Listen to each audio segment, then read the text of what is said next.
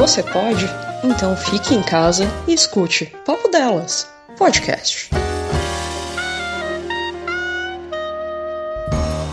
Você está ouvindo a um programa oficial da campanha Hashtag O Podcast é Delas 2021. Uma campanha criada para promover a maior inclusão e participação de mulheres no podcast no Brasil e em outros países. Para conhecer outros programas, procure pela hashtag nas suas redes sociais ou acesse o site opodcastadelas.com.br e encontre muitos episódios.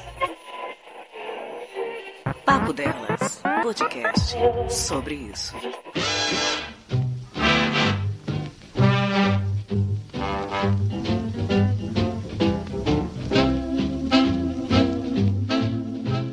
Olá, amigos do Papo Delas. Eu sou a Cafeína e vou contar um pouquinho a história das pioneiras do rádio.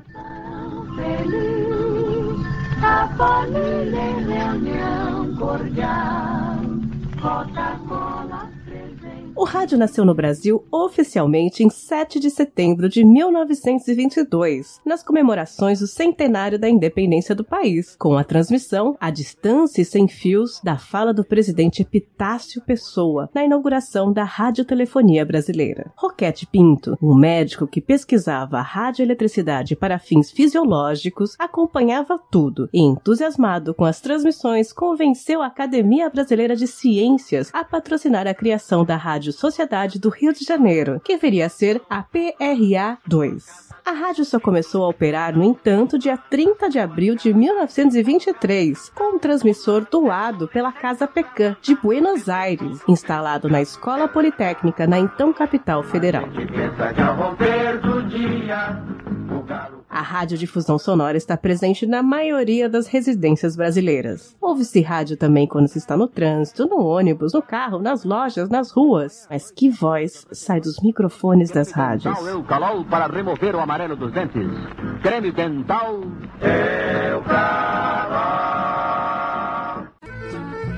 Ao se estudar os primeiros anos da rádio de 1923 a 1943, a impressão que se tem é que à primeira vista apenas os homens povoavam esse universo. Contudo, ao pesquisarmos um pouquinho mais, nesse período percebemos que as mulheres tiveram uma participação significativa sim. As mulheres do velho rádio eram cantoras, radioatrizes e locutoras. Comandavam programas, falavam de suas dificuldades com seriedade, conheciam o papel que desempenhavam na vida de suas ouvintes numa época em que a submissão era total e o mundo da mulher girava apenas em torno do lar. Melhorar, melhorar, melhorar, melhorar, melhorar, melhorar, Dor de cabeça? Maria Beatriz Roquete Pinto foi a primeira locutora do rádio brasileiro, tendo atuado na Rádio Sociedade do Rio de Janeiro, PRA 2, fundada por seu pai, o professor Edgar Roquete Pinto, em 1923. Não se trata absolutamente de nepotismo. Mestre Roquete indicar a própria filha. A moça realmente possuía talento para falar nos microfones pioneiros e acompanhava o pai em todas as suas demandas em prol do desenvolvimento daquele que viria a ser o maior veículo de comunicação de todos os tempos no Brasil de então. A voz feminina de Beatriz Roquete Pinto era uma curiosidade a mais, destoando do maior número de vozes masculinas até então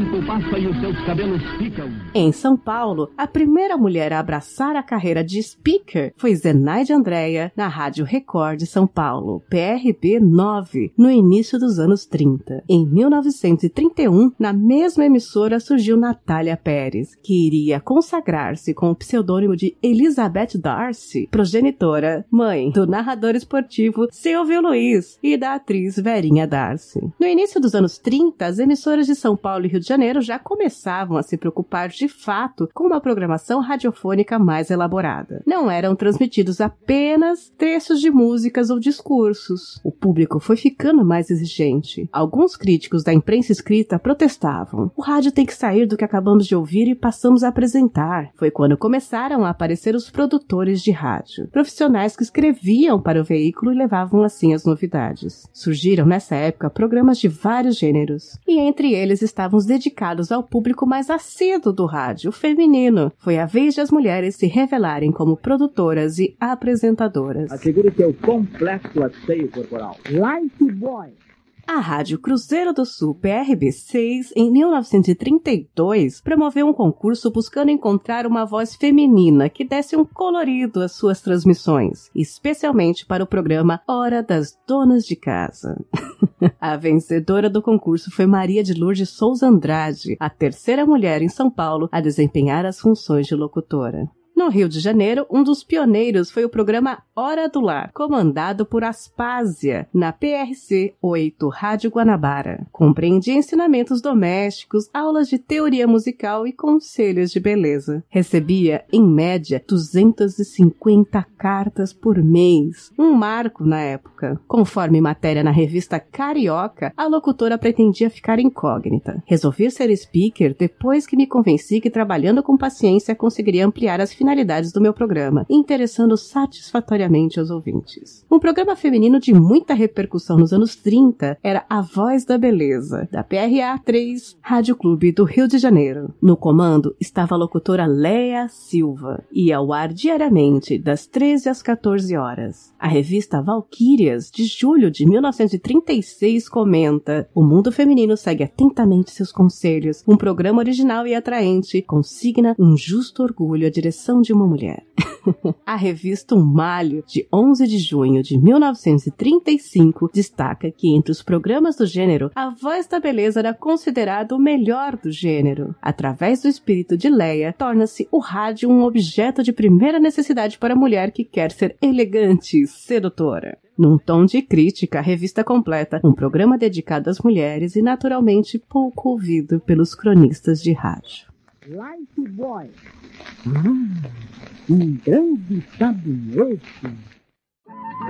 A revista Cena Muda, de 26 de fevereiro de 1946, comentava que a locutora parecia ter compreendido o verdadeiro sentido da radiodifusão, pois parou de ler as cartas elogiosas que recebia dos ouvintes e melhorou o nível do programa. Hoje Leia mudou. Efeito tempo? Seu programa para o sexo frágil merece ser ouvido. Além de seus conselhos, toca música. É alguma coisa que se recomenda na Rádio Carioca. Ai, seu programa para o sexo frágil é ótimo.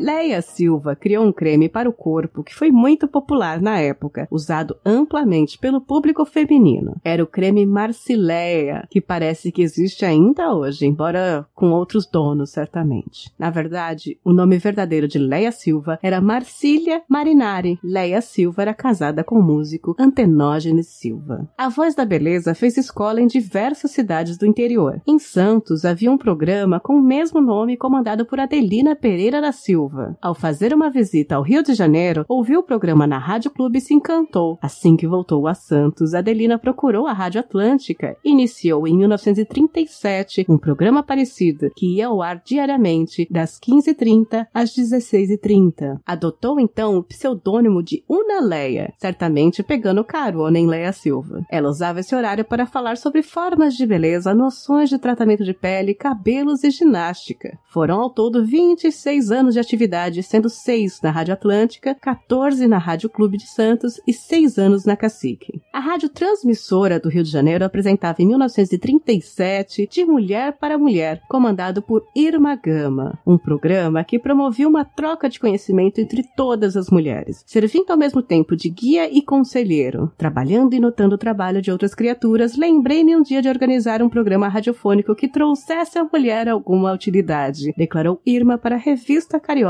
De 30 de janeiro de 1937. Havia também uma preocupação com a culinária, com a literatura, orientação psicológica pelo microfone ou particularmente para o endereço das ouvintes. Em comum entre todas as mulheres que apresentavam os programas no rádio é a temática feminina e os costumes dedicados às mulheres da época.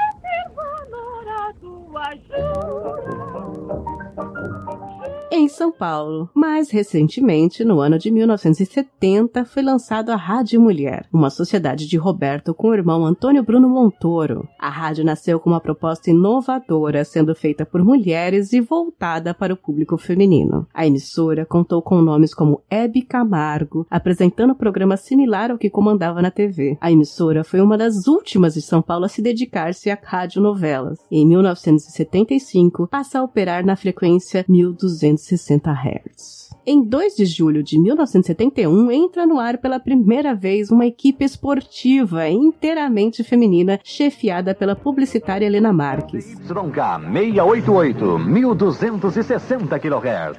Rádio Mulher. São Paulo.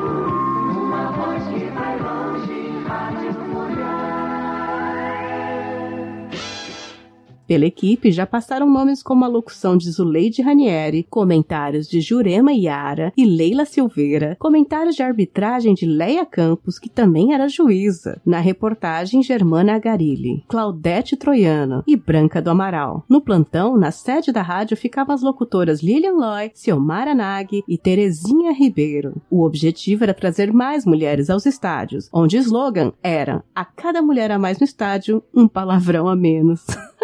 Uhum. No entanto, os baixos índices de audiência provocaram a dissolução da equipe em 1975. Outro motivo para o fim da equipe era o preconceito por parte dos profissionais masculinos que reclamavam de ter que dividir espaço com as repórteres femininas. Nessa equipe, foi substituída por outra, composta por 15 homens. Além da equipe esportiva, havia também dificuldade em manter a equipe feminina da emissora, que dos 136 funcionários, 132 eram mulheres que atuavam na produção, apresentação, da parte burocrática e direção geral. Em dezembro de 1980, a Rádio Mulher aparecia na décima colocação, empatada com a Rádio Gazeta, entre as rádios mais ouvidas na Grande São Paulo, com 0,09% de acordo com a medição do Ibope. Por volta de 1985 era registrado que o projeto inicial já havia sido abandonado e boa parte da sua programação era comandada por homens. Sob a inspiração da música Maria Maria, de Fernando Brant e Milton Nascimento, em 14 de setembro de 1981, o programa Viva Maria foi ao ar pela primeira vez, na Rádio Nacional AM de Brasília. Na voz da jornalista e radialista Mara Regia, Viva Maria ganhou pernas. Fala, Mara Regia, porque é pela tua voz que a gente anda. Depoimento de um ouvinte numa das primeiras manifestações de ruas do programa. Da rodoviária de Brasília à Praça do Relógio, em Taguatinga,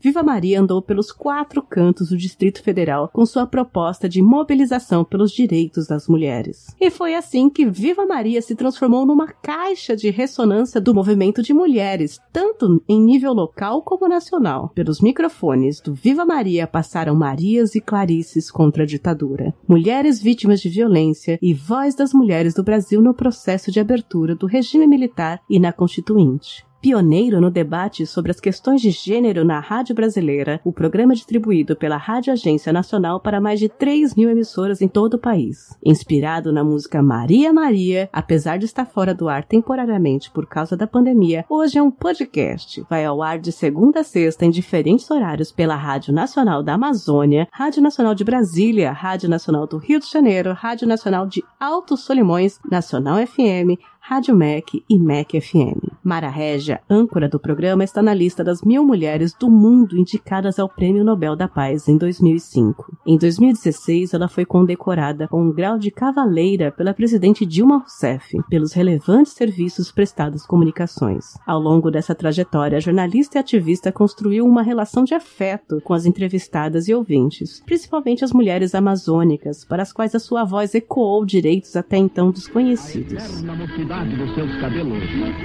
dos seus cabelos.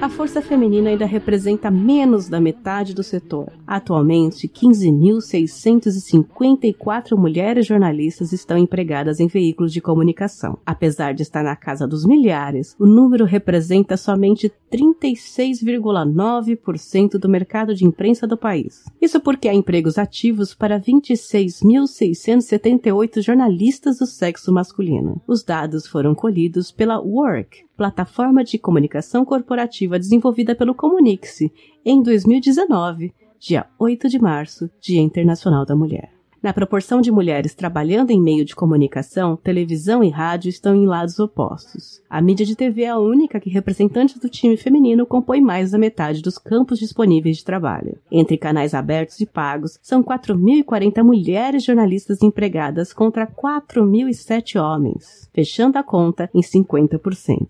Em emissoras radiofônicas espalhadas país afora, o resultado é totalmente diferente. São 11.182 homens trabalhando, enquanto apenas 2.284 comunicadoras, 20,5% do total. O mapeamento se refere apenas a cargos relativos a funções jornalísticas, como repórter, apresentadora e diretora de redação. No mundo dos podcasts, o número é ainda mais baixo. Segundo a pesquisa de produtores da ABPOD 2020, 23,3% dos produtores de podcast se declararam do gênero feminino. Entre as ouvintes, 27%. Anunciar e garantiram que o mundo ia se acabar. Por causa disso, a minha gente lá de casa começou a rezar. E até disseram que o sol ia nascer antes da madrugada. Por causa disso, nessa noite lá no morro não se fez batucada. Anunciar e garantiram que.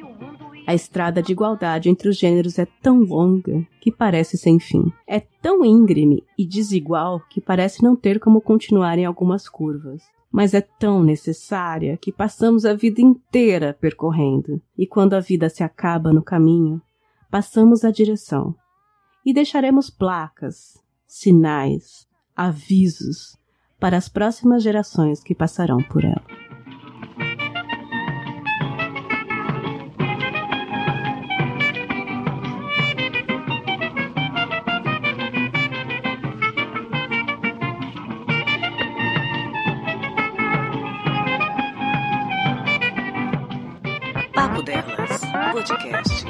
sobre isso.